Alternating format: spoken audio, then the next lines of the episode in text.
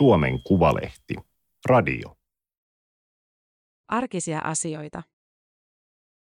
Susi Nousiainen on sateenkaarifaija, tutkija ja runoilija, joka elää tavallista elämää Tampereella. Toimittaja Tero Alanko.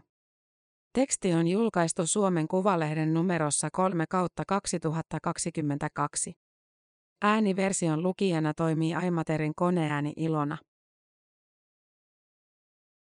Alakoulun lopulla Susi Nousiainen ihmetteli, miksi häntä ei otettu mukaan, kun pojat lähtivät jonnekin. Siihen asti oli useimmiten leikitty sekaporukoissa.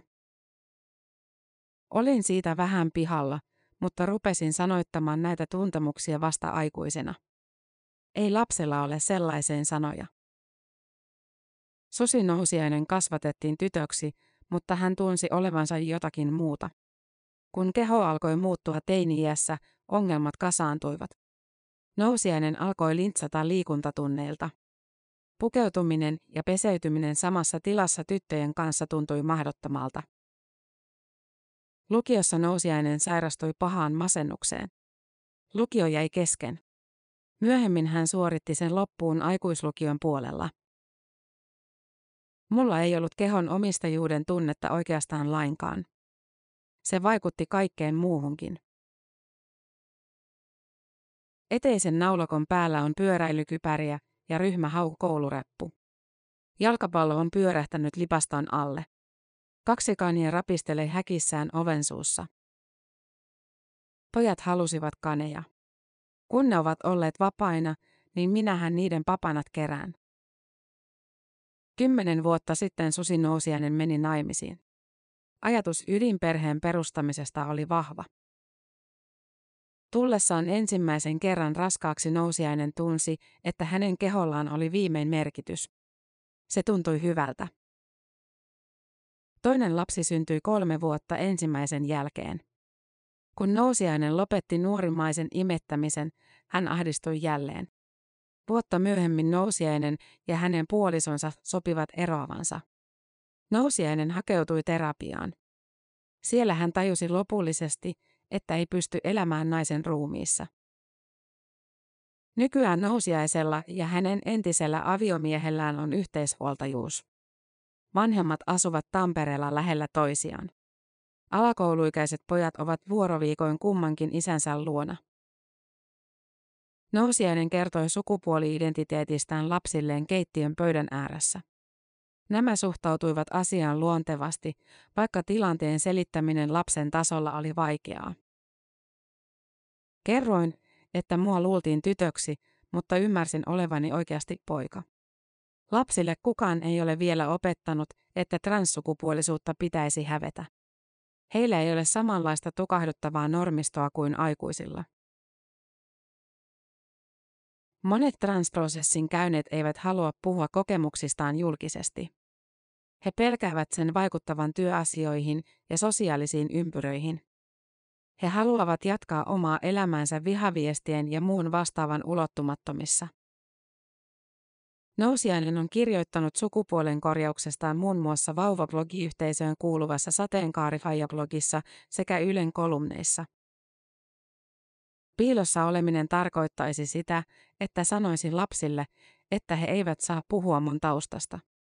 Mua ahdistaa sellainen vaikenemisen kulttuuri, että perheessä on joku asia, mistä ei saa kertoa ulkopuolisille. Kun lapsilla on kaksi isää ja perhe käyttää monia yhteiskunnallisia palveluja, asioista pitää joka tapauksessa puhua. Joissain tilanteissa kouluterveydenhoidon ja perheneuvolan täytyy tietää, että pojat ovat nousiaisen ja hänen eksmiehensä biologisia lapsia ja että nousiainen oli ennen äiti, mutta nyt isä. Mun mielestä me ollaan ihan tavallinen perhe. Avoimuus toimii myös infona vaikkapa kasvatus- ja sotealan ihmisille. Että tämä on yksi mahdollinen perhemuoto, joka saattaa tulla vastaan. Lapsuutensa nousiainen vietti keskiluokkaisessa uusperheessä.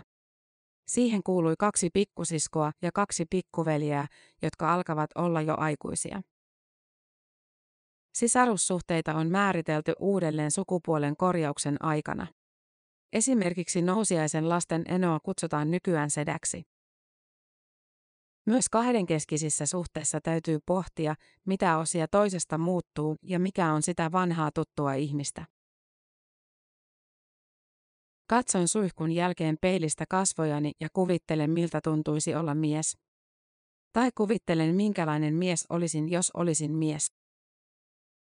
Lokakuussa ilmestynyt muovikauris-runokirja on rakenteeltaan selkeä kokonaisuus.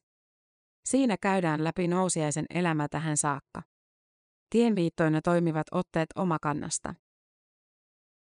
Tutkittava muistaa leikkineensä poneja, autoja, eläimiä ja merenneitoja. Viime talvena inspiroiduin, kun näyttelijä Eliot Pets tuli kaapista transmiehenä. Hän on saman ikäinen kuin minä. Sain siitä pontta tehdä tämän valmiiksi. Runokokoelmaa viimeistellessään nousiainen oli kiukkuinen. Transsukupuolisuudesta puhuttiin useimmiten joko lääketieteellisessä tai poliittisessa kontekstissa. Tuntui siltä, että transihmiset nähtiin vain politiikan välikappaleina, ei kokevina ja tuntevina yksilöinä. Kirjassa on omia kokemuksiani, mutta runon puhuja ei ole ihan sama kuin minä. Tavallaan kyseessä on sama ihminen, mutta on tärkeää lukea kirja taiteena eikä dokumenttina. Nousiainen on harrastanut taidetta pikkulapsesta asti, kirjoittamista, kuvataidetta, tanssia ja teatteria. Se on ollut hänelle tärkeä tapa käsitellä outoja tuntemuksia ja maailma, jossa voi tehdä haluamiaan asioita. Muovikauriissa nousiainen kysyy, voiko näin kauniin kuoren sisällä olla jokin niin pelottava. Miten transprosessi etenee? Ensin pitää mennä lääkäriin ja pyytää lähete transtutkimuksiin. Niitä tehdään vain transpoliklinikoilla Tampereella ja Helsingissä. Tutkimukseen kuuluu monia psyykkisen statukseen liittyviä testejä. Niissä esimerkiksi suljetaan pois erilaisiin persoonallisuushäiriöihin liittyviä asioita ja selvitetään päihdetilanne. Sosiaalityöntekijä tekee kartoituksen arjen voimavaroista. Susi Nousiaisen tapauksessa tutkimus sujui ongelmitta. Hän oli jo käynyt läpi perusteellisen psykoterapian. Tilanne oli myös sillä lailla helppo, että koin itseni selkeästi mieheksi. Tiedän, että jotkut muun sukupuoliset ovat sanoneet olevansa binäärisempiä kuin oikeasti ovat vain saadakseen tarvitsemansa hoidon. Psykiatrin lausunnon jälkeen aletaan keskustella lääketieteellisistä hoidoista. Potilaiden pitää itse päättää, mitä he haluavat. Prosessi ei ole kaikille samanlainen. Useimmat transprosessiin lähtevät haluavat hormonihoitoja. Naisesta mieheksi sukupuolensa korjaavien testosteronipiikitys jatkuu elämän loppuun saakka. Kyseessä on sama valmiste, jota kivesten vajatoiminnasta kärsivät miehet käyttävät. Sen lopettaminen vaikuttaisi luultavasti niin, että mun olisi paha olla, nousiainen pohtii. Testosteronilla käyminen on muuttanut mua, mutta ei ole esimerkiksi tehnyt tunteesta puhumisesta vaikeampaa eikä pakottanut ahdistelemaan naisia baarissa. Moni transprosessiin lähtevä ei tahdo rankkoja kirurgisia operaatioita. Niihin liittyy myös suuria komplikaatioriskejä, vaikka lääketieteellinen hoito on Suomessa huipputasoa. Kirurgiaan menevät eivät yleensä selviä yhdellä leikkauksella. Fyysisesti ja henkisesti raskas hoito saattaa kestää vuosia. Ihmiset tekevät ratkaisut siltä pohjalta, miten ne vaikuttavat elämään itsen ja muiden kanssa. Että mitä on käytännössä pakko tehdä. Siihen vaikuttaa oman kehosuhteen lisäksi ympäristön katse, millainen keho helpottaa oman sukupuolen mukaisesti kohdelluksi tulemista. Nousiaisen valintoihin vaikutti myös se, että hänellä on lapsia. Heidän vuokseen on mahdotonta olla alati sairauslomalla. Lapset eivät tee asioita mahdottomiksi, mutta he vaikuttavat siihen, miten voin järjestellä elämääni. Haluan viettää mahdollisimman paljon aikaa heidän kanssaan. Sukupuolen korjauksen myötä ihmisen henkilötunnus vaihtuu. Useimmat virastot ja yritykset eivät ole valmistautuneet siihen millään lailla. Ei hitto. Se oli ehkä pahinta, nousiainen sanoo ja naurahtaa. Säästötilini hävisi pariksi viikoksi taivaan tuuliin. Verikokeen tulos katosi, kun henkilötiedot eivät täsmänneet. Tällaisten asioiden säätämiseen on mennyt valtavasti aikaa sekä multa että asiakaspalvelijoilta. En ymmärrä, miksi on niin vaikeaa tehdä proseduuri näihin tilanteisiin. Toisinaan Susi Nousiaisen on täytynyt neuvoa tapaamiaan ammattilaisia. Siksi hän kaipaa lisää koulutusta sukupuoli-identiteetteihin liittyvissä ongelmissa. Perusasioita käydään läpi Nousiaisen kirjassa sukupuoleen katsomatta, kuinka kohdata moninaisuus. Joulun alla julkaistiin Susin Nousiaisen ajatuspäjä visiolle kirjoittama intersektionaalisen feminismin ABC-opas. En ymmärrä, miksi intersektionaalisuudesta on tullut kirosana. Sinänsä se ei ole uusi ja outo juttu. Esimerkiksi kirjastoja ja terveydenhoitoa on suunniteltu pitkään rakenteelliset eriarvoisuudet ja eri käyttäjäryhmät huomioon ottaen. Nyt nousiainen tekee väitöskirjaa inklusiivisuusprosesseista Suomen pelialalla. Sitä voisi ajatella eräänlaisena organisaatioiden hoivatyönä, jota tarvitaan ylläpitämään hyvät olosuhteet muulle työlle. Suomessa valmistellaan paraikaa uutta translakia. Keskeisiin esityksiin kuuluvat vaatimus pakkosteriloinnin poistamisesta ja mahdollisuus alle 18-vuotiaiden henkilötunnuksen muuttamiseen. Lain pyrkimys on hyvä, mutta eihän se asennelmastoa muuta. Asiat menevät paperilla eteenpäin, mutta tunnetaakka ei poistu kirjaamalla asioita lakiin. Nykyisen lain vaatimus transihmisten lisääntymiskyvyttömyydestä on nousiaisen mukaan absurdi läppä ja nöyryyttävä ele. Perheen haluavat pystyvät kyllä hankkimaan lapsia, esimerkiksi keinohedelmöityksellä. Nousiaisen tututkin ovat tehneet niin. Mitään lääketieteellistä syytä lisääntymiskyvyttömyyden vaatimukseen ei ole. Kun sain sen todistuksen, lääkäri pyysi multa anteeksi. Hänen oli pakko kirjoittaa todistus. Suomessa steriloitiin pitkään ihmisryhmiä, joiden ei haluttu lisääntyvän.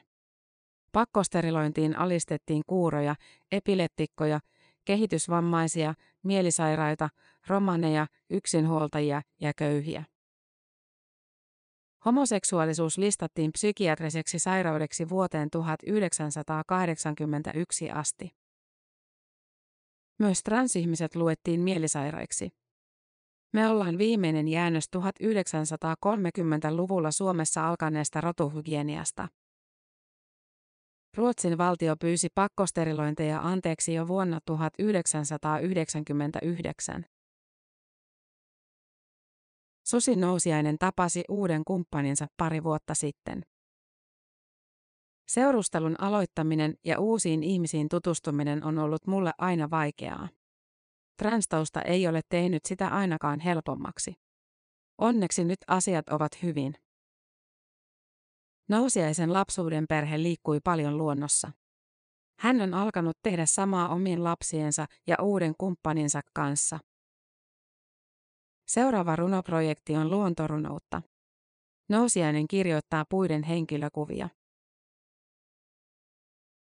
Tämä oli Suomen Kuvalehden juttu arkisia asioita. Ääniversion lukijana toimi Aimaterin koneääni Ilona. Tilaa Suomen Kuvalehti osoitteesta suomenkuvalehti.fi kautta tilaa.